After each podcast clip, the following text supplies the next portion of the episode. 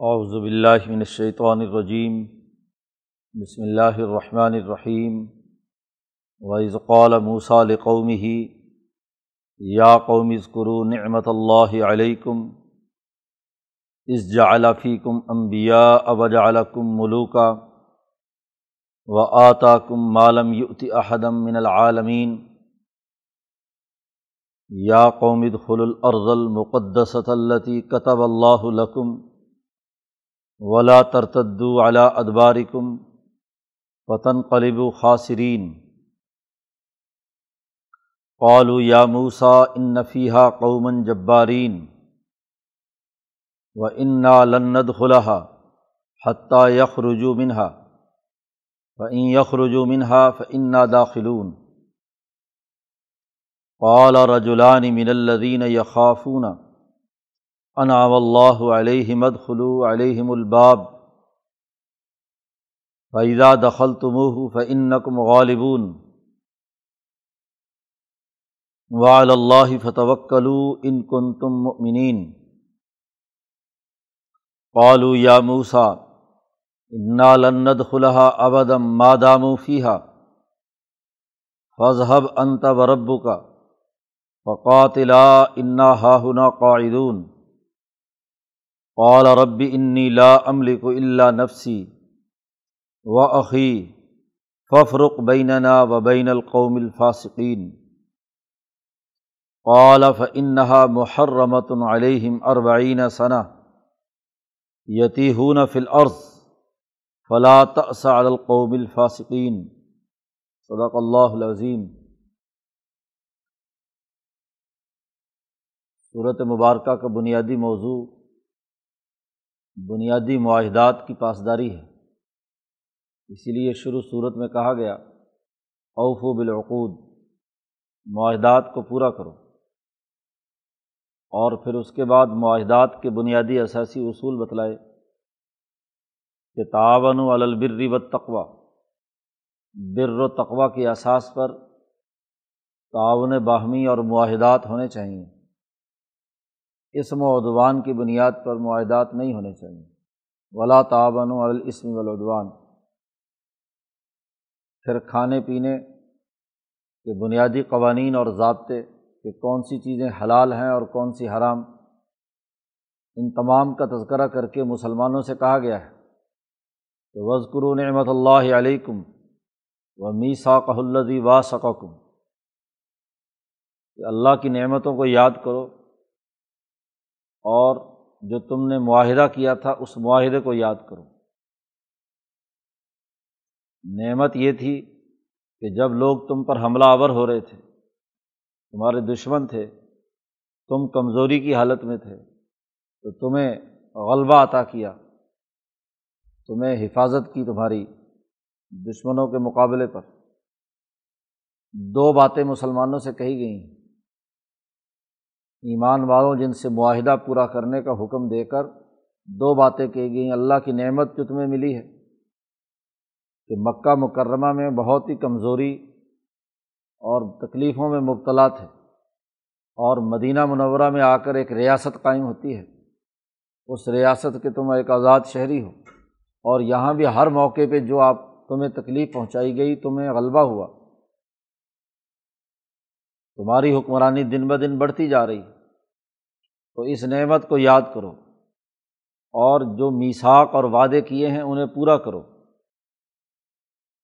اور پھر اس کے بعد حکم دیا گیا تھا کہ ان دونوں کا لازمی تقاضا یہ ہے کہ کون و قوامین شہدا الناس کون و قوامین اللہ شہدا تم اللہ کے لیے بالقست عدل و انصاف قائم کرنے کے لیے اٹھ کھڑے ہو۔ کل انسانیت کے لیے تمہیں کام کرنا ہے۔ اب اس کو تاریخی تناظر میں ثابت کر رہے ہیں۔ پہلے تو جو میساک کا ہے، اس کا تذکرہ کیا کہ یہ میساک جو آج ہم نے تم سے کیا ہے، پہلے بنی اسرائیل سے ہوا تھا۔ انہوں نے اس کی خلاف ورزی کی، اس کی سزا انہیں ملی۔ لانا ہوں وبیما نقظہم میساک ہوں لانا ہوں معاہدات کے توڑنے سے ان پر ہم نے لانت برسائی۔ ان کے دلوں کو سخت کر دیا اور وہ اللہ کے کلام کے اندر من مانی تبدیلیاں اور تحریفات کرتے رہے۔ پھر عیسائیوں کا تذکرہ کیا کہ ان سے بھی ہم نے یہ میساک لیا تھا۔ انہوں نے بھی جس چیز کا میساک لیا گیا تھا، جو باتیں بتلائی گئی تھیں، انہیں بھلا دیا۔ ونس و حضم مما ذکر بھی بلکہ الٹا دعویٰ کرنے لگے یہود و نصارہ کہ ہم تو اللہ کے بیٹے اور اس کے محبوب ہیں۔ یہاں قرآن حکیم نے نعمت کا تذکرہ شروع کیا پہلے میساک کا تذکرہ کیا پچھلے رفوع میں۔ مسلمانوں کو یاد دہانی کرانے کے لیے کہ تم سے پہلے یہود و نصارہ گزرے، انہوں نے میساک کیے تھے اور ان میساک کی خلاف ورزی کی تھی اور اس کی سزا ہم نے ان کو دی تھی۔ اب اس رقوع سے موسا علیہ السلام اور ان کی قوم پر جو انعام دیا گیا یعنی انہیں حکومت اور سیاست کے لیے جو ان کی ذمہ داریاں عائد کی گئیں اس سلسلے میں ان کا کردار کیا رہا؟ یہ مسلمانوں کو آئینہ دکھایا گیا کہ بھائی دیکھو، یہ موسا علیہ السلام کی قوم پر بھی ہم نے انعام کیے تھے اور تمہیں بھی ہم کہہ رہے ہیں کہ وز کرو نعمت اللہ علیکم۔ پیچھے شروع میں کہا کہ تم اللہ کی نعمتوں کو یاد کرو۔ تو نعمت یہ ہم نے موسا اور اس کی قوم پر کی تھی۔ ذرا ان کی کہانی سن لو کہ انہوں نے کیا کیا ہے۔ وہ عز قولا مفسرین نے کہا کہ جہاں بھی قرآن یہ عز یا اضا کہتا ہے، یہاں دراصل محضوب ہوتا ہے عز کرو یاد کرو۔ وہ بات یاد کرو، پچھلا منظر نامہ تمہارے سامنے ہونا چاہیے۔ جس وقت وہ زمانہ یاد کرو کہ جب قال موسا لقومی ہی جب موسا علیہ السلام نے اپنی قوم سے کہا تھا کہ یا قوم عزکر نعمت اللہ علیکم، اے میری قوم، اللہ نے جو تم پر نعمت کی ہے اس کو یاد کرو۔ کون سی نعمت کہ دو سو سال تم یوسف علیہ السلام کے بعد مصر میں غلامی کی حالت میں رہے۔ تمہاری عورتوں کو زندہ چھوڑتا تھا، تمہارے بچوں کو قتل کرا دیتا تھا، ذلت اور غلامی کی پستی کی زندگی میں تھے۔ تمہیں وہاں سے نکال کر ہاں جی ادھر وادی سینا میں لایا گیا، آزاد ملک میں تمہیں لے آئے۔ اب فرعون سے تو نجات مل گئی، تمہارا اپنا وطن جو قوم امالکا کے قبضے میں ہے اب اس کے لیے اگلا اقدام کرو۔ وہاں تو اللہ نے مدد کی کہ تمہیں وہاں سے نکال کر کیا ہے۔ بحفاظت یہاں پہنچا دیا اور فرعون اور اس کو غرق کر دیا۔ تم ایک درجے کی آزادی حاصل کر چکے۔ لیکن یہ آزادی تبھی مکمل ہوگی کہ جب اپنی ایک مستقل حکومت قائم کرو۔ صرف سامراج سے آزادی حاصل کرنا تو کافی نہیں ہے۔ آزادی کے بعد جب تک اپنی قومی بنیادوں پر اپنی حکومت قائم نہیں ہوگی آزاد حکومت قائم نہیں ہوگی، اپنا سیاسی معاشی نظام قائم نہیں ہوگا اور غلبے کی نہیں ہوگی، اس وقت تک کامیابی نہیں مل سکتی۔ عزکر نعمت اللہ علیکم۔ کیا نعمتیں ہیں؟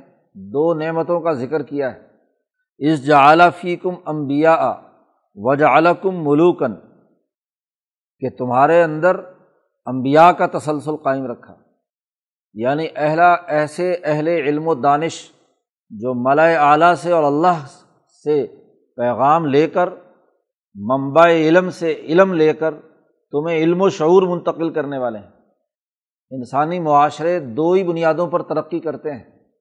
پہلی چیز اعلیٰ درجے کا ان کے پاس علم ہو، پرفیکٹ، صحیح، درست، علم و شعور ہو۔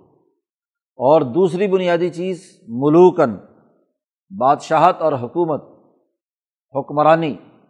اپنی آزاد حکومت کہ وہ کسی کے تابع نہ ہو، وہ ملک، وہ حکمران کسی، جو کسی قوم کا ہے، وہ کسی دوسری قوم کا غلام اور یرغبال نہ ہو۔ اپنے علم و شعور اور اپنی قومی آزادی اور اپنی ضروریات کے مطابق فیصلہ کرنے کی اس میں صلاحیت اور استعداد ہو۔ یہ دو بنیادی چیزوں کے بغیر دنیا کا کوئی معاشرہ ترقی نہیں کرتا۔ جہاں علم و دانش ترقی کر رہا ہو، اہل علم موجود ہوں۔ اور وہاں اپنی قومی آزاد حکومت موجود ہو تبھی معاشرے آگے بڑھتے ہیں۔ تو امبیا علیہم السلام وہ اصل علم کا منبع اور مرکز وہاں سے اللہ پاک سے علم لیتے ہیں۔ دنیا کے باقی علوم حاصل کرنے والے نالج لینے والے، تجربات سے، مشاہدات سے، کوئی سائنس اور ٹیکنالوجی کی ترقیات کے ذریعے سے اپنے علوم کو تجربات اور مشاہدات سے آگے بڑھاتے ہیں۔ اور امبیا علیہم السلام اللہ تبارک و تعالیٰ سے براہ راست علم لے کر آتے ہیں۔ تو جو ممبئی علم سے علم لے کر آئے، اس کے علم کی تو بہت اعلیٰ طاقت اور قوت ہے۔ تو تم اس اس پر شکر ادا کرو، تمہیں اللہ نے نعمت دی کہ ابراہیم سے لے کر موسا علیہ السلام تک موسا علیہ السلام اپنی قوم سے کہہ رہے ہیں کہ اہل علم امبیا تمہاری قوم میں آئے۔ جن کو، جنہوں نے تمہارے سامنے خالص علم اور انسانیت کی ترقی اور کامیابی کا راستہ واضح کیا اور پھر صرف علم ہی منتقل نہیں کیا، اعلیٰ اخلاق ہی نہیں دیے، نمونے اور سیرت کے نمائندے امبیا علیہم السلام ہی نہیں دیے۔ نبی صرف علم کا مرکز ہی نہیں ہوتا، بلکہ عمل کا جامع بھی ہوتا ہے۔ وہ اس علم کا عملی طور پر ایسی سیرت و کردار اور نور اور روشنی پیش کرتا ہے کہ جو دوسروں کے لیے مشعل راہ ہوتی ہے۔ لوگ اس، لوگوں کے لیے اس پر چلنا آسان ہو جاتا ہے۔ تو ایسے نمونے کے افراد تمہاری سوسائٹی میں رہے تو صرف ان سے اخلاق سیکھنا یا علم معلومات کر لینا کافی نہیں، بلکہ وجہ اعلیٰ کم ملوکن، ہم نے تمہارے اندر اللہ پاک نے تمہارے لیے بادشاہ بھی مقرر کیے، تمہیں حکومت بھی عطا کی کہ اس علم کی بنیاد پر تم نے حکمرانی کی۔ جیسے یوسف علیہ السلام حکمران رہے مصر کے۔ اسی طریقے سے دابود سلیمان وغیرہ وغیرہ، یہ امبیا علیہم السلام ہیں۔ جی بعد میں آنے والے گو صحیح لیکن بادشاہ حکمران ہیں، تو یہ دو چیزیں تمہیں انعام میں دی گئی ہیں۔ یہ بہت بڑے نعمت ہے اور وہ آتاکم اور علم و شعور، اور عمل و کردار کی بنیاد پر آزاد حکمرانی کا قیام جہاں ہو جائے، تو کہا قرآن نے، آتاکم معلوم یوتی احدم من العالمین۔ تمہیں عطا عطا کی ہے وہ چیز جو اس جہان میں کسی کو بھی عطا نہیں کی گئی۔ یعنی جس زمانے میں موسا علیہ السلام تھے اس وقت تک کسی کو بھی ایسی نعمت عطا نہیں کی گئی تھی۔ ہاں بعد میں نبی اکرم صلی اللہ علیہ وسلم اور صحابہ نے جو نظام قائم کیا، ان کا زمانہ تو بعد کا ہے۔ تو موسا علیہ السلام اس زمانے میں کہہ رہے ہیں کہ معلوم یو تھی احدم من العالمین، اس زمانے کے کسی اور آدمی کو اس وقت تک یہ دو نعمتیں بیک وقت نہیں دی گئیں۔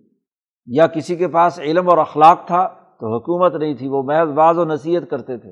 اور یا حکومت تھی تو ان کے پاس علم کا اصل منبع نہیں تھا، حکومت اپنے تجربے اور مشاہدے کی بنیاد پر کر رہے تھے۔ دونوں چیزوں کو جمع کر کے انسانی معاشرے کی تشکیل کے اعلیٰ ترین امور تمہیں دیے گئے، تو یہ بہت بڑا انعام تمہیں دیا گیا ہے۔ امام شاہ ولی اللہ دہلوی فرماتے ہیں کہ امبیا علیہم السلام میں صرف دو نبی ایسے ہیں کہ جن کی نبوت اور جن کی حکومت، خلافت اور حکومت دونوں آپس میں مسج کیے گئے ہیں، ملائے گئے ہیں مکس ہیں۔ وہ ایک دوسرے سے جدا نہیں ہوئے۔ نبوت اور ملوکیت یا حکومت اور خلافت، یہ دونوں ایک دوسرے کے ساتھ ایسے پیوست ہیں کہ نبوت کی تکمیل حکومت اور خلافت کے بغیر نہیں اور خلافت کی تکمیل نبوت کے بغیر نہیں۔ اور وہ صرف اور صرف دو نبی ہیں، تمام ہزاروں لاکھوں انبیاء میں سے۔ ایک موسا علیہ السلام اور ایک محمد مصطفیٰ صلی اللہ علیہ وسلم۔ دو کی دونوں نبوت نے حکومت پیدا کی اور حکومت نے نبوت کے علوم کے فروغ کے لیے اگلے اگلے اقدامات کیے۔ تو موسا علیہ السلام واحد نبی ہیں جنہوں نے قومی سطح کے انقلاب برپا کر کے اس انسانیت میں صلاحیت اور استعداد پیدا کر دی کہ وہ ان دونوں کی حفاظت کریں۔ موسائی کے تربیت یافتہ یوشا بن نون ہیں کہ جنہوں نے موسا علیہ السلام کے بعد حکمرانی کی اور بنی اسرائیل کو آزادی دلا کر ایک آزاد حکومت قائم کی۔ حکومت پیدا کرنے کے لیے جو انقلابی پارٹی یا انقلابی کردار ہے وہ موسا علیہ السلام کی جد وجہد کا ہے۔ وہ ان کی زندگی میں وہ حکومت قائم نہیں ہو پائی، لیکن بنیاد موسا علیہ السلام کی جد وجہد ہے۔ یہ ایسے ہی جیسے محمد مصطفیٰ صلی اللہ علیہ وسلم کی نبوت اور جس مقصد کے لیے وہ دنیا میں آئے تھے لیو ذرا الدینی کلی ہی بین الاقوامی حکمرانی قائم کرنے کے لیے یہ دونوں ایک دوسرے سے ملی ہوئی ہیں۔ نبی اکرم صلی اللہ علیہ وسلم کی تیئیس سالہ زندگی میں آپ صلی اللہ علیہ وسلم نے وہ انقلابی جماعت تیار کر دی کہ جس نے اگلے چالیس سال میں پوری دنیا میں عالمی سطح کا بین الاقوامی انقلاب کی تکمیل کی ہے، حکمرانی قائم کی ہے۔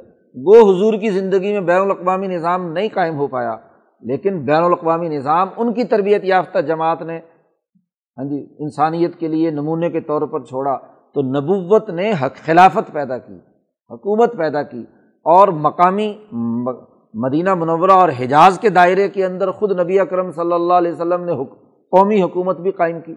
تو یہ بہت بڑا نعمت تمہیں عطا کی گئی۔ اب یہ دو نعمتیں ایسی ہیں کہ جو کسی جہان والے کو اس وقت تک نہیں دی گئی تھیں، جب تک موسا علیہ السلام تھے۔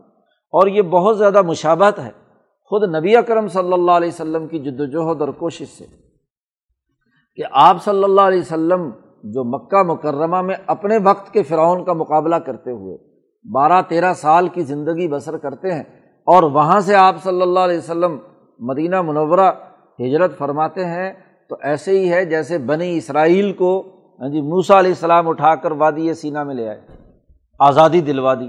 اب اس قوم سے کہا جا رہا ہے کہ اٹھو اور مقابلہ کرو، میدان عمل میں آؤ۔ ہاں جی اب جد وجہد اور کوشش کرو، عدل و انصاف قائم کرنے والے بنو۔ کسی قوم کا بغض تمہیں اس بات پر نہ ابھارے کہ تم عدل و انصاف کا دامن ہاتھ سے چھوڑ دو۔ بلا یجری من کم شنعان قومن اعلیٰ اللہ تعدل عدل و انصاف قائم کرنا تمہاری بنیادی ذمہ داری ہے۔ تو موسا علیہ السلام کے اس واقعے کا آئینہ دکھایا گیا اور کہا گیا مسلمانوں سے کہ اس قصے کو یاد کرو کہ جب موسا علیہ السلام نے یہ قوم سے کہا تھا۔ اچھا اس کی کیا تفصیلات ہیں؟ یہ پہلے موسا نے بعض کہا اور پھر موسا علیہ السلام نے کہا کہ بھائی، اب فرعون سے تو آزادی مل گئی۔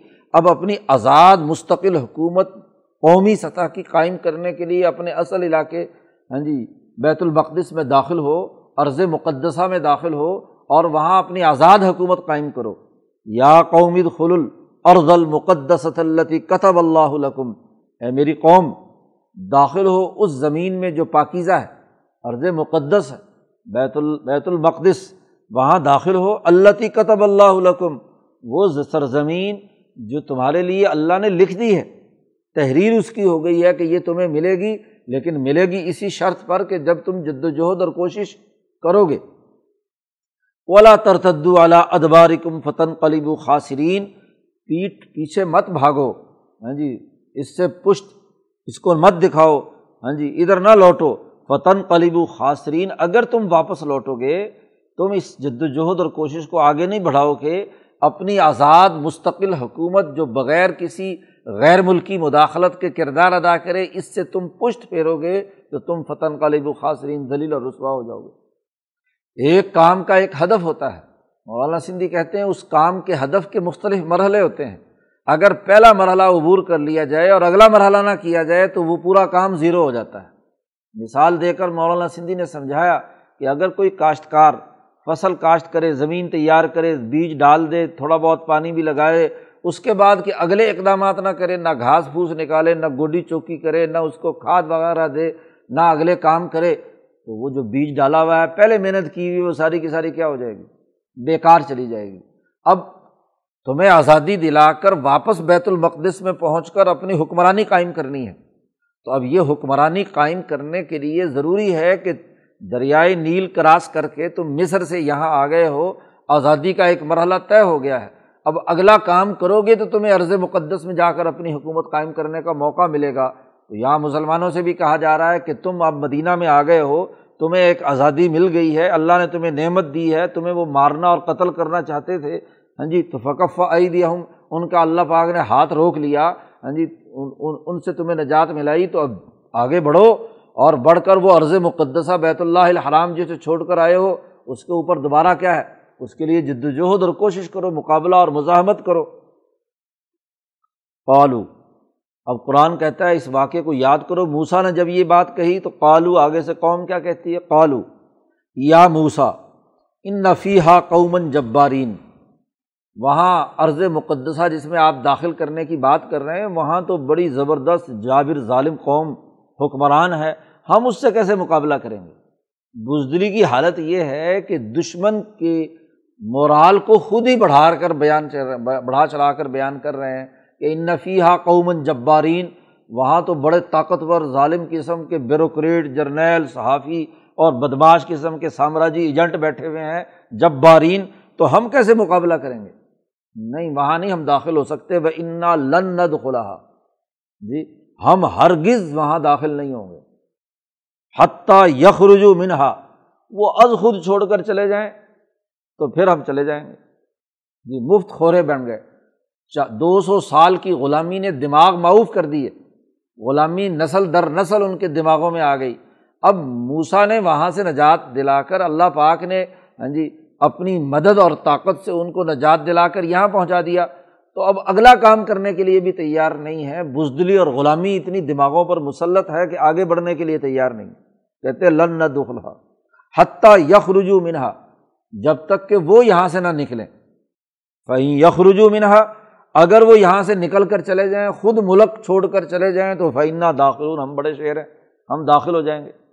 یعنی خود بخود وہ چلے جائیں۔ تو کون ظالم اور جابر جو ہے، وہ کسی ملک سے مفادات اٹھا رہا ہو، اس کو اس نے اپنی منڈی بنایا ہوا ہو، وہاں لوٹ کسوٹ کر رہا ہو، اس کی کمپنیاں ملک کو تباہ و برباد کر رہی ہوں، تو وہ کون چھوڑ کر جائے گا؟ وہ کہتے ہیں فعین یخرج و منہا خود چھوڑ جائیں، تو فعینہ داخل اب موسا علیہ السلام نے ان کو کہا، نہیں، حوصلہ کرو، آگے بڑھو اور اس کے لیے دو حضرت موسا کے تربیت یافتہ دلیر ہاں جی بارہ سرداروں میں سے دو سردار۔ پیچھے بارہ سرداروں کا تذکرہ آ چکا ہے، تو بارہ میں سے دس نے تو کہہ دیا کہ جی یہ تو کیا ہے، ہم مقابلہ نہیں کر سکتے۔ ہاں جی دو نے حضرت یوشا بن نون اور کالب بن یوفنا دونوں نے مل کر کہا کہ ہم جاتے ہیں۔ دونوں گئے ہاں جی وہ اپنا اس بیت المقدس کی دروازے پر اندر وہاں داخل ہوئے اور وہاں سے انہوں نے مشاہدہ کیا، جاسوسی کا پورا نظام اور ان کی تمام جو سیاسی اور معاشی طاقت اور قوت تھی، اس کا مشاہدہ کر کے واپس آئے۔ قرآن نے اس کا تذکرہ کیا۔ قال رجولانی من الدین یقافون جو لوگ ڈر رہے تھے، ان میں سے دو آدمی۔ اللہ نے انعام کیا تھا خاص طور پر ان پر انعام اللہ علیہما۔ اللہ کا انعام جہاں بھی قرآن نے ذکر کیا ہے، یہاں بھی پیچھے نعمت اللہ کا ذکر کیا ہے ہاں جی جہاں بھی انعام کا ذکر کیا یا انعام یافتہ جماعت کا قرآن نے ذکر کیا سراۃ الزین انعام تعلیم انعام کے نتیجے میں جرت ہمت، دلیری، بہادری پیدا ہوتی ہے۔ یہ خاص انعام ہے، دنیا میں انعام یہی ہے کہ انسان بہادر ہو، دلیر ہو، گھبرائی نہیں، مروب نہ ہو جرت اور ہمت اس کے اندر ہو۔ دنیا کی سب سے بڑی انعام نہ ہونے کی حالت یہ ہے کہ بزدلی ہو، سستی اور کاہلی ہو ہاں جی پست ہمتی ہو، دوسروں سے مروب ہونے کی بات ہو۔ آج بھی دنیا میں وہی قوم فاتح اور کامیاب بنتی ہیں جن کے اندر جرت ہے، ہمت ہے، طاقت ہے، قوت ہے، اور کسی سے گھبراتی نہیں، ڈرتی نہیں، بزدلی نہیں ہے۔ وہی انعام یافتہ دنیا میں ہوتی ہیں۔ حکومت بھی طاقت کے بل بوتے پر قائم ہوتی ہے۔ حکومت بغیر طاقت کے نہیں ہوتی کہ خود بخود کوئی تشتری میں رکھ کر کسی کو دی جاتی ہے۔ حکومت کی بنیادی سائیکی یہ ہے کہ اس کے پیچھے طاقت ہو۔ عوام کی طاقت ہو، اجتماع کی طاقت ہو، معاشی وسائل کی طاقت ہو، سیاسی طاقت ہو، وہی ایک نتیجہ پیدا کرتی ہے۔ طاقت نہیں ہے تو آپ کچھ نہیں کر سکتے۔ خواہ جتنی مرضی خواہشات یا علمی کلابیں ملاتے رہیں، فکری باتیں کرتے رہیں، طاقت اور قوت نہیں ہے جرت اور ہمت، دلیری اور بہادری نہیں ہے تو دنیا میں کوئی نتیجہ نہیں نکل سکتا۔ تو جو بارہ کے بارہ سردار ڈر رہے تھے، ان میں سے دو آدمی اللہ نے جن پر انعام کیا تھا، جو جرت اور دلیری اور ہمت اور بہادری رکھتے تھے، انہوں نے کہا ادخلو علیہم الباب دروازے سے ان میں داخل ہو، مقابلہ سامنے سے کرو، پیچھے سے آنے کا کیا مسئلہ ہے؟ ادخلو علیہم الباب، حملہ کرو ان پر دروازے کی طرف سے۔ حالات دیکھ کر آئے ہیں، دروازے پہ ان کی سیکورٹی ان کے حالات بڑے کمزور ہیں، تم صرف دروازے سے حملہ ہی کرو۔ فیضا دخل تم ہو جیسے ہی تم دروازہ توڑ کر اندر داخل ہو گئے ایک دفعہ، تو فن غالبون، تو تم ہی کیا ہو؟ غالب ہو گئے۔ اب انہوں نے آ کر حالات اور مشاہدات اور واقعات اور ان کی دشمن کی کمزوری کے بتلانے کے باوجود اور حکمت عملی بتلانے کے باوجود بھی ہاں جی یہ آگے سے ٹس سے مس ہونے کے لیے تیار نہیں ہے اور کہا کہ جب داخل ہو جاؤ گے تو تم ہی غالب ہو۔ و اللہ فتح وکلو اللہ پر توکل اور بھروسہ کرو، ان کن تم مومنین اگر تم مومن ہو۔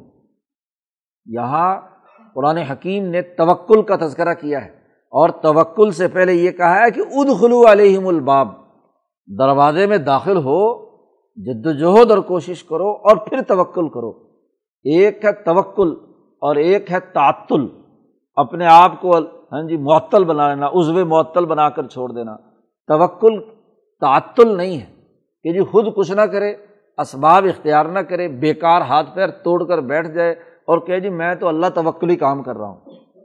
ہاں جی میں تو اللہ پہ توکل کر کے بیٹھا ہوں، اللہ میاں خود ہی اس دشمن کو یہاں سے نکالے گا، اس سامراجی سسٹم کو توڑے گا، پھر اس کے بعد مجھے اللہ میاں خود بخود ہی کیا ہے، حکومت دے دے گا۔ یہ توکل نہیں ہے، یہ تعطل ہے۔ ہاں جی ہاتھ پور توڑ توڑ دینا۔ یہاں قرآن کے سیاق و سباق سے معلوم ہو رہا ہے، توکل سے پہلے اد خلو علیہم الباب۔ دروازے میں داخل ہونا، اپنی جد وجہد اور کوشش کرنا، اور فائدہ دخل تم جب تم داخل ہو جاؤ تو اب اللہ پر بھروسہ کرو۔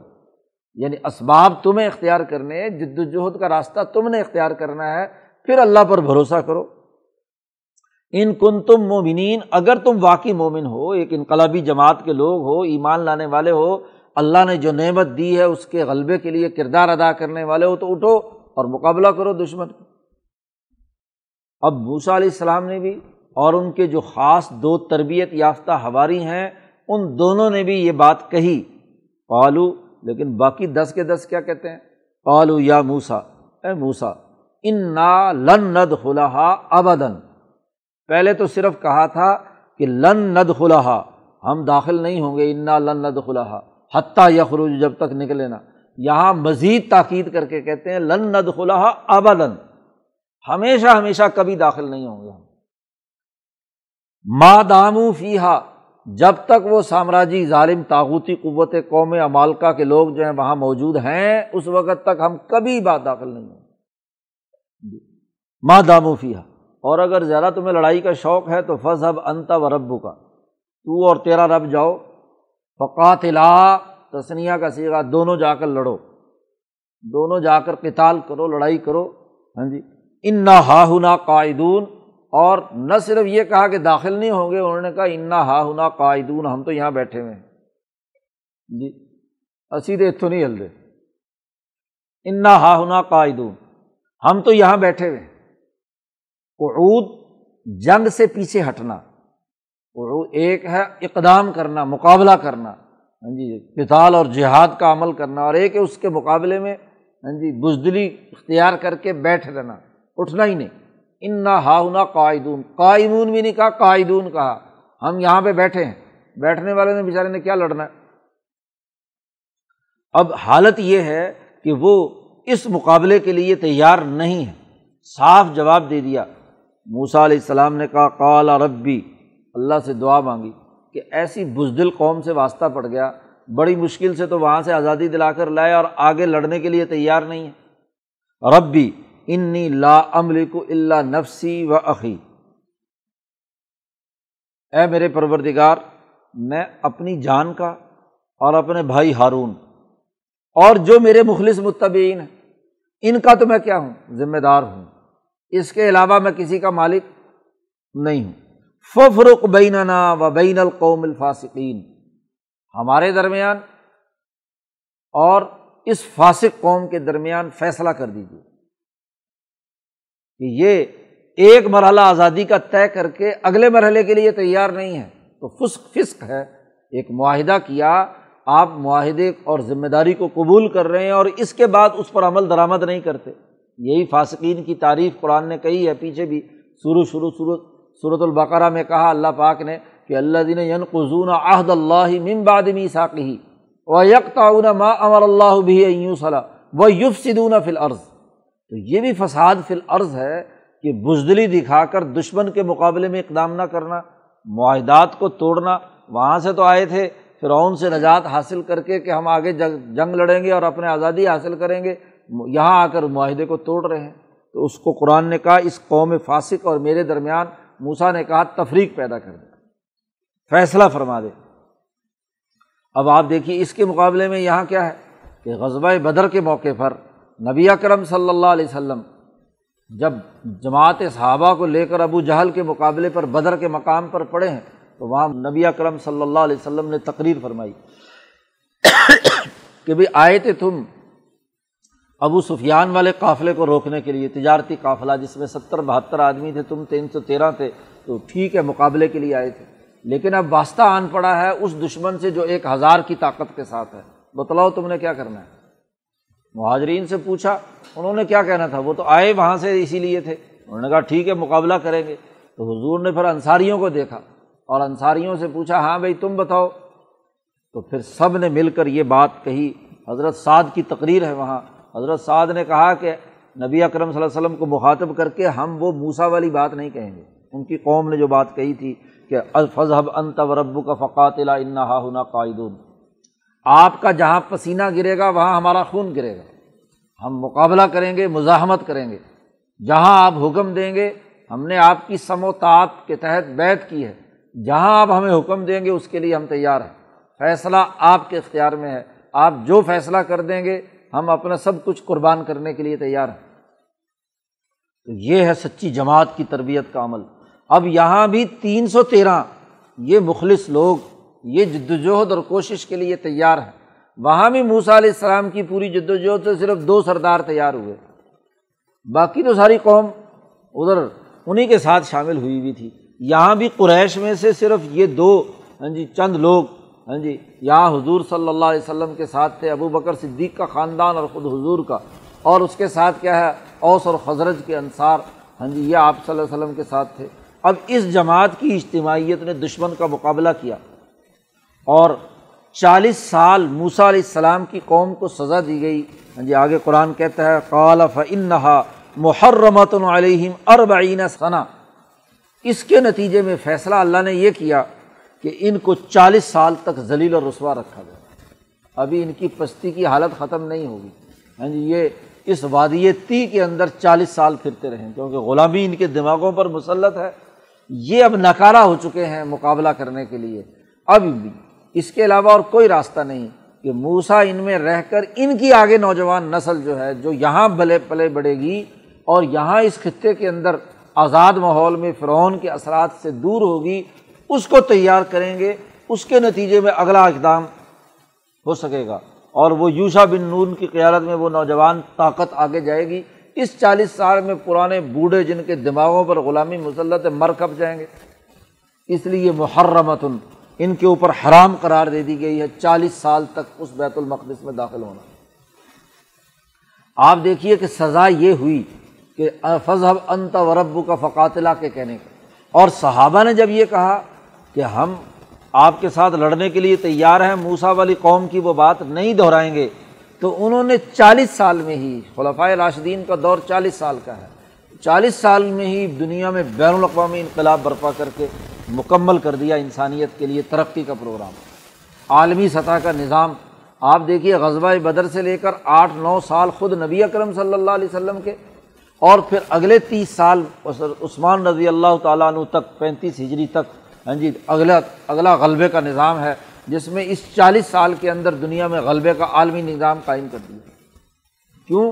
کہ وہ جو جد وجہد اور کوشش تھی، وہ جو قربانی اور وہ ارادہ تھا، وہ اللہ پر توکل کر کے اد خلو علیہم الباب، اس لڑائی کے دروازے کو کھولا انہوں نے۔ غذبۂ بدر، یہ جنگ کا دروازہ کھولا ہے۔ ہاں جی اجازت دی گئی تھی اس دن اللہ یوقات ظلم اور جب یہ دنگ کا دروازے میں صحابہ تین سو تیرہ نے جان قربان کرتے ہوئے دروازہ کھولا فیضا دخل تم ہو فن غالبون۔ اس جنگ کے دروازے کو تم کھولو گے دشمن کے مقابلے میں تو تم غالب آ جاؤ گے۔ تو وہی غلبہ صحابہ کو نصیب ہوا خود اس ہاں جی بدر کے موقع پر، پھر اگلی تمام غزبات میں اور آخر مکہ فتح کر کے مکہ کا دروازہ ہاں جی فتح کر کے مکہ پر غلبہ حاصل کر لیا۔ گیا فن کو مغالبون تو یہاں قرآن حکیم نے چالیس سال کی سزا دی۔ چالیس، پچاس سال کے عرصے میں وہ جو غلامی کی ذہن والی نسلیں ہیں وہ تباہ و برباد ہو جاتی ہیں۔ ختم ہو جاتی ہیں، مر کھپ جاتی ہیں۔ اور نئی نسلوں کے لیے ان دو نوجوان جو سردار تھے، یوشا بن نون اور کالب بن یوفنا ان دونوں نے مل کر کیا ہے، انہوں نے جد وجہد اور کوشش کی، نئی جماعت انہیں کی اولاد میں سے تیار کی اور پھر اس نے موسا علیہ السلام کے بعد ہاں جی بیت المقدس پر قبضہ کیا اور اپنی آزاد حکومت قائم کی۔ تو قرآن حکیم نے کہا کہ دیکھو نعمت تمہیں دی ہے اور نعمت کا تقاضا یہ ہے کہ تم جد وجہد کا راستہ اختیار کرو۔ اب آپ دیکھیے کہ یہاں واضح طور پر کہا، قال فن محرمۃ علیہم اربعین ثنا تمہارے لیے یہ زمین حرام قرار دے دی گئی، چالیس سال۔ یتی ہوں نہ فل عرض تم زمین کے اندر حیران و پریشان پھرو گے۔ وادی تی کو تی اسی لیے کہتے ہیں کہ وہاں حیرانی اور پریشانی کے عالم میں پھر رہے ہیں۔ نہ آبادی ہے، نہ کوئی گھر ہے، نہ مکان ہے۔ جنگل ہے، بس درختوں کا سایہ بایا ہے۔ اور جو کھانے پینے کو تھوڑا بہت، وہ بھی اللہ کی طرف سے موسا کی دعا سے آ گیا، کیونکہ ان کی اگلی نسلیں تیار کرنی تھی۔ اس لیے کہا کہ ان کو چلو من و سلوا تو ملے، کچھ کھانے پینے کو ملے، اگلی نسلیں تو تیار ہو، نئی نوجوان نسل آئے، اس کی تعلیم و تربیت کا اہتمام ہو، پھر ان کی اجتماعی طاقت۔ کیونکہ دستیاب حالات میں ہی کام کرنا ہے نا۔ اگر موسا علیہ السلام ان کی ہلاکت کا اعلان کر دیتے، تو ساری کی ساری قوم تباہ و برباد ہو جاتی ہے اور پوری قوم کو تباہ و برباد کر دینا اس سے اگلی نسلیں یا آنے والے دور میں انقلابات کیسے برپا ہوں گے؟ اس لیے موسا نے کہا فف رخ فرق اور امتیاز ہو کہ یہ رجت پسند ہے اور یہ نوجوان انقلابی ہے ہاں جی یہ اس نوجوان کے جو یوشا کو ماننے والے ہیں، وہ ایک طرف ہو جائیں اور یہ ایک طرف ہو جائیں۔ اسی ملک کے اندر رہ کر انہیں کی نسلوں کے نوجوانوں پر چالیس سال محنت کر کے موسا علیہ السلام نے اگلی جماعت تیار کی۔ تو یتی ہوں نہ فی العرض باقی رہا قرآن نے کہا فلاں سال القوم الفاسقین۔ اس فاسق قوم کو جس نے ڈسپلن توڑا ہے، اس پر مایوسی کا اظہار مت کیجیے۔ ضرورت اور ہمت سے دستیاب حالات میں آگے کا قدم بڑھائیے۔ ان کی نوجوان نسلوں کو مخاطب کیجیے۔ ان کو آگے تعلیم و تربیت کا اہتمام کیجیے۔ ان پر رونے پیٹنے کا کوئی فائدہ نہیں۔ یہ تو مردہ گھوڑے ہیں۔ ہاں جی ان کو ایک طرف، ان کو ان کو چھیڑو نہیں، بوڑھوں کو چھیڑو نہیں اور جوانوں کو چھوڑو نہیں۔ اس اصول پر نوجوانوں پر کام کرو اور ان بوڑھوں کو کیا کرنے دو، جو کچھ کرتے ہیں، یہ وادیتی میں بسترے اٹھائے پھرتے رہیں، ادھر ادھر جو ہے چکر کاٹتے پھرتے رہیں، تو رہیں، کریں۔ ان کا کام یہی ہے۔ لیکن ان کی نسلوں کو کیا ہے، قابو کرو اور ان کے ذریعے سے کیا ہے، جد وجہد کا راستہ آگے اختیار کرو۔ آپ دیکھیے کہ یہ چالیس سال کی مدت میں ہاں جی تیار ہو کر اگلا کام ہوا۔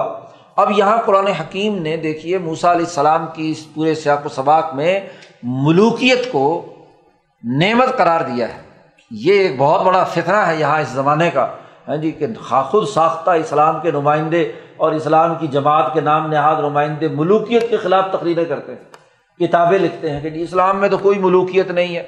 یہاں قرآن حکیم ہر جگہ پہ پیچھے بھی تالوت کے تذکرے میں بھی کہا ہے کہ ہم نے تالوت کو ملکہ، ہم نے ملک بنایا، حکمران بنایا۔ اور یہاں بھی قرآن نے ملوک کا لفظ استعمال کیا ہے کہ ہم نے تمہارے اندر بادشاہ اور حکمران بنائے۔ اپنی آزاد حکومت کا ہونا یہ اللہ کی نعمت ہے۔ اور اگر نبی اکرم صلی اللہ علیہ وسلم کی جد وجہد سے چالیس سال، پچاس سال میں دنیا میں بین الاقوامی نظام قائم ہوا اور اس کے بعد حکمران آئے ہیں بارہ سو سال تک، تو یہ ملوکن، یہ انعام ہے اللہ کا۔ اس ملوک کو کیا ہے؟ توہین، امیز انداز میں اختیار کرنا اور اس کے لیے زبان درازی کرنا، یہ اسلام کے نام پر وہ بھی سب سے بڑی غلط بات ہے۔ اب بات یہ سمجھنے کی ہے کہ کیا ملوکیت کا تعلق ہاں جی آمریت کے ساتھ بھی ہے؟ ایک ہے ڈکٹیٹرشپ اور آمریت اور ایک ہے ملوکیت۔ دونوں کے درمیان زمین آسمان کا فرق ہے۔ جو آدمی قرآن کی اصطلاح کو نہیں سمجھتا، عربی پر جسے عبور نہیں ہے، وہ یہی بات کہے گا کہ ملوکیت جو ہوتی ہے، وہ تو آمریت ہی ہوتی ہے۔ یا یورپ کے اندر جو ون مین ون شو اور اس کی بنیاد پر اسی کی حکمرانی ہوتی تھی، تمام قوانین اور ضابطوں میں ہاں جی اسی کو انہوں نے قرار دے دیا۔ بھائی، جو آمریت ہاں جی یورپ کے اندر رہی ہے، وہاں کا ہر بادشاہ قانون بھی خود ہی بناتا ہے، انتظامی اختیارات بھی خود ہی استعمال کرتا ہے، عدالتی اختیارات بھی خود ہی استعمال کرتا ہے۔ وہاں جہاں مقننہ، انتظامیہ، عدلیہ ایک جگہ پر ایک فرد واحد کے اندر بند ہو جائے، وہ ڈکٹیٹرشپ وہ آمریت ہے۔ ہاں جی وہ انسانیت دشمنی ہے۔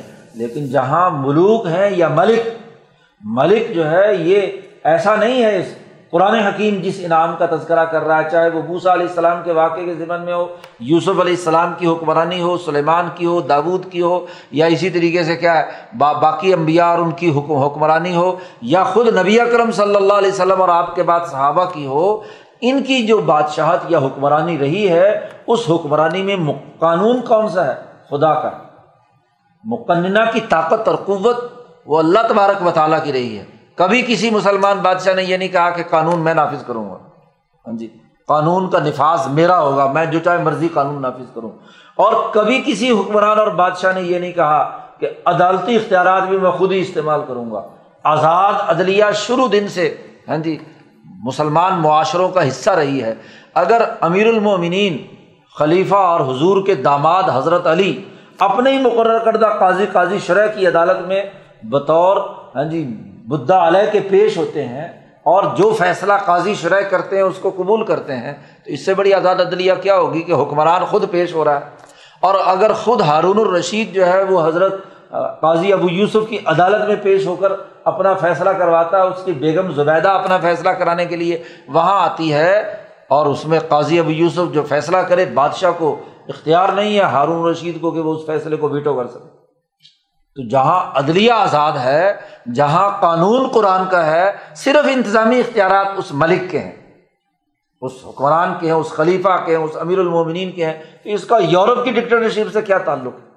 جی اس اصطلاح کو اٹھا کر، لا کر مسلمانوں پر فٹ کر کے کہنا کہ جی ملوکیت ہو گئی تھی۔ تیس سال کے بعد تو بس اسلام تو رہا ہی نہیں۔ یہ سارا یورپ کا اور سامراج کا پراپگنڈا ہے۔ مستشرقین کا کردار ہے۔ اس کا اسلام سے کوئی تعلق نہیں۔ قرآن جہاں بھی ان انعامات کا ذکر کر رہا ہے، سیاسی غلبے کا۔ تو سیاسی غلبے کے لیے ایسی حکمرانی جو آزاد اور خود مختار ہو۔ وہ بادشاہ کسی کی ڈکٹیشن قبول نہ کرے، دوسروں کا غلام نہ ہو، ذلیل اور رسوا نہ ہو، آزاد ہو۔ تمام شرائط تمام فقہ نے لکھی ہیں کہ وہ آزاد ہو عقل مند ہو زی رائے ہو، بالغ ہو، اپنی رائے اس کو قائم کرنے کی صلاحیت ہو۔ کسی کا یرغمال نہ ہو، کوئی اس کو ہاں جی اپنے تابے نہ بنا سکے۔ سوسائٹی اور ملک کا خیر خواہ ہو، تمام شرائط ہیں، تبھی جا کر وہ ملک بنتا ہے۔ تو اب اس کو بدنام کرنا اور اس کو پورے بارہ سو سال کی تاریخ کو مسق کر کے کہنا جی اسلام ختم ہو گیا، اگر اچھا اگر اسلام تیس سال بعد ختم ہو گیا تھا، تو تم اب کون سی جماعت اسلامی بنا رہے ہو؟ کس کی بنیاد پر تم جناب انسانیت کے لیے اسلام کے نظام کے نفاذ کے دعوے دار ہو؟ اگر وہ اسلام نوزب اللہ صرف تیس چالیس سال بعد ہی ختم ہو گیا، تو پھر تم کس اسلام کے ٹھیکے دار ہو؟ اور اگر اسلام حضور کے بعد صرف پانچ صحابہ تک محدود رہا نوز اللہ باقی سارے کے سارے ہاں جی دوسرے راستے پر چلے گئے تھے، تو آج تم کس اسلامی جمہوریہ ایران کی بات کرتے ہو؟ تو بات، سوال تو یہ ہے کہ جو جماعت ہے اور اس کا جو تسلسل ہے، اس تسلسل کے اندر تو پوری اجتماعیت جو ہے وہ کردار ادا کرتی ہے۔ چاہے وہ پانچ آدمیوں پہ آپ بند کرو یا چار خلفۂ راشدین پر بند کر کے کہو کہ جی تاریخ ختم ہو گئی۔ اسلام کی۔ تو پھر آج تم کس اسلام کے ٹھیکیدار بنے پھرتے ہو؟ گیارہ بارہ سو سال کے بعد۔ تو ادھر سے لوگوں کو دھوکہ دیتے ہو اسلام کے نام پر ریاست قائم کرنے اور اسلام کے نام پر حکومت قائم کرنے کے لیے ادھر سے جس کا تسلسل ہے، اس کو ختم کر کے اس کا انقطاع کرتے ہو۔ تو قرآن حکیم میں ان دونوں چیزوں کو لازمی۔ اور اس سے یہ بات بھی واضح ہو گئی کہ موسا علیہ السلام اور خود نبی کرم صلی اللہ علیہ وسلم، جیسا کہ پیچھے تسلسل سے بات آ رہی ہے کہ ان کو نعمت ادا کی گئی ہے۔ یعنی سیاست اور حکومت اور حکمرانی اور اپنی آزاد حکومت قائم کرنا، یہ محمدی نبوت اور موسوی نبوت کا لازمی اثر اور نتیجہ ہے۔ نبی اکرم صلی اللہ علیہ وسلم کی نبوت سے حکومت اور خلافت کو جدا نہیں کیا جا سکتا۔ جو اس میں فرق اور امتیاز کرتا ہے، وہ اس کے درمیان، اس کے درمیان اختلاف پیدا کرتا ہے، وہ دراصل اسلام کا دائی نہیں ہے۔ اس لیے عمر ابو بکر صدیق نے صاف کہہ دیا کہ منفر کا بین سلاطی و زکوٰۃ جو بھی زکوٰۃ حکومت کو دیتا تھا، بیت المال میں ایک رسی بھی آتی تھی یہاں کے ہمارے نظم مملکت میں، اور اگر کوئی نہیں دیتا، عقیدہ بھی اچھا ہے، کلمہ بھی پڑھتا ہے، نماز بھی پڑھتا ہے، سب کچھ کرتا ہے، تو میں اس سے ضرور قتال کروں گا۔ سیاسی طاقت پیدا کرنے کے لیے، سیاست کی اہمیت ہے۔ آج سب سے بڑا ظلم یہی ہے کہ مسلمان ذلیل اور رسوا ہے اور آج مسلمانوں نے یہ کہنا شروع کر دیا کہ انا ہا قائدون ہم یہاں بیٹھے۔ لڑنا ہے تو جی جو مخلص لوگ ہیں، ان کے لڑنے کے لیے ان کو کہتے ہیں کہ تم جاؤ لڑو۔ مولانا سندھی نے بڑی خوب بات کہی اس رقو کی تشریح میں۔ مولانا سندھی کہتے ہیں، دیکھو، جو صحیح مفکر اور مدبر ہوتا ہے، وہ اپنی قوم کی ترقی کا ایک پروگرام بناتا ہے۔ اور اس پروگرام پر جماعت اکٹھی کر کے اس کو ہاں جی ابھارتا ہے، اس پروگرام پر عمل درآمد کرے۔ اب اگر کوئی لوگ اس پروگرام کو قبول کر لیں اور پھر اس پر عمل درآمد کرنے کے لیے تیار نہ ہو اپنے رہبر اور رہنما کی آدھی بات مانیں اور آدھی بات چھوڑ دیں، علم تو اس سے لیں اور عمل والا کردار ادا کرنے کے لیے تیار نہ ہو تو اس اس کے نتیجے میں ذلت اور رسوائی ہوتی ہے۔ مولانا سندھی نے یہاں اشارہ کیا کہ یہاں حریت پسندوں نے یہاں کی آزادی اور حریت کا پروگرام بنایا اٹھارہ سو ستاون کے بعد شیخ الہند مولانا محمود حسن نے۔ اب ان سے علم تو لیں، حدیث تو پڑھیں ہاں جی ان سے باقی اخلاق کی بات تو کریں۔ بڑے نیک تھے، بڑے پیر تھے، بڑے بزرگ تھے، لیکن انہوں نے تمہاری اجتماعی ترقی کے لیے جو ہاں جی انقلابی نسخہ دیا، اس میں خود اپنے شاگردی ٹانگ کھینچیں۔ وہی اس کی خلاف ورزی کریں، وہی اس سسٹم کو توڑے تو سوائے ذلت اور رسوائی کے اور کیا ہوگا جو یہ پوری آیات کا سیاق و سباق یہی بات بیان کرتا ہے؟ تو اصل میں تو یہاں قرآن حکیم نے آئینہ دکھایا اور مسلمانوں سے کہا کہ دیکھو تم پر نعمت ہوئی ہے، اب آگے بڑھو اس نعمت کی تکمیل کے لیے۔ اس کے لیے جد وجہد اور کوشش کا راستہ اختیار کرو۔ تمہارے لیے یہ دین مکمل ہو چکا ہے، اس لیے اس اتمام نعمت کے لیے آگے بڑھو گے۔ تو پھر اوف و بالعقود کا معاملہ ہوگا، معاہدات کی پاسداری ہوگی۔ اور اگر آگے نہیں بڑھو گے تو اس کا مطلب یہ کہ تم معاہدے کو پورا نہیں کر رہے۔ اور جب معاہدات کو پورا نہیں کرو گے تو اسی ذلت اور رسوائی کی حالت میں رہو گے۔ اس لیے جد وجہد کا راستہ اختیار کرنے کا ہاں جی آئینہ دکھا کر مسلمانوں سے کہا گیا کہ آگے بڑھو، جد وجہد اور کوشش کرو۔ پھر فاسقین کے اندر مت شامل۔ اللہ تعالیٰ قرآن حکیم کو سمجھنے اور عمل کرنے کی توفیق عطا فرمائے۔ اللہ۔